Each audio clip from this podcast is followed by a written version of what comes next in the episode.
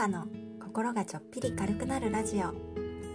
お聞きいただきありがとうございます。この放送は子育て中の専業主婦モカがおしゃべり得意じゃないけど音声配信に挑戦していくチャンネルです。これから配信始めてみようかなと思っている方のご参考になれば幸いです。どうぞゆるりとお付き合いください。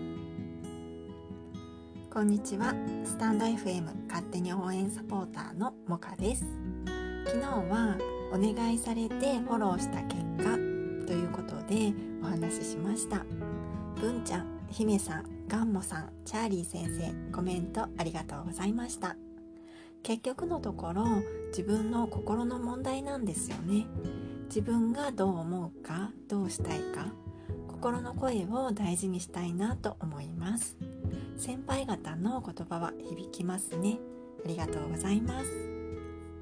それでは今日は自分語り継続4ヶ月と5桁主婦というお話をしてみようと思います。タイトルにある通り完全なる自分語りです。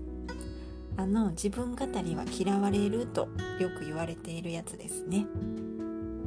なので聞かなくてもいいですがもしよかったらお付き合いください。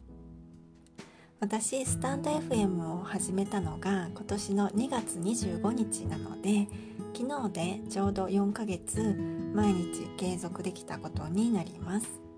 こんなに毎日続けられるとは正直思っていなかったんですがハマってしまいましたね。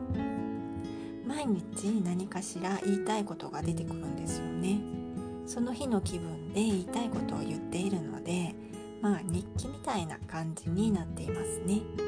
聞いてくれた方の役に立つような有益な情報というよりは完全に私の日記ですね。こんな配信を聞いてくれる方がいることにものすごく感謝しています。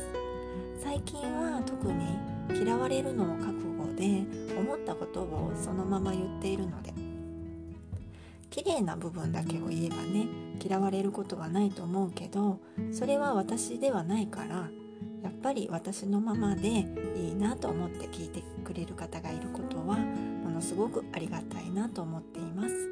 いつもありがとうございます。なんかありがとう放送みたいになってきましたが違います。自分語り放送です。次に5桁主婦の話をしますね。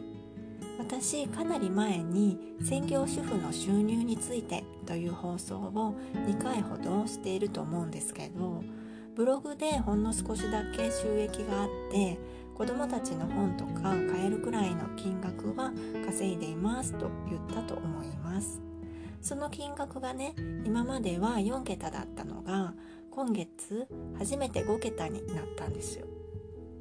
ブロガーさんたちの間では何桁ブロガーっていうのが流行ってると思うんですけど私の場合はブロガーではないので5桁ブロガーならぬ5桁主婦になれたかなと思って嬉しかったという話ですね。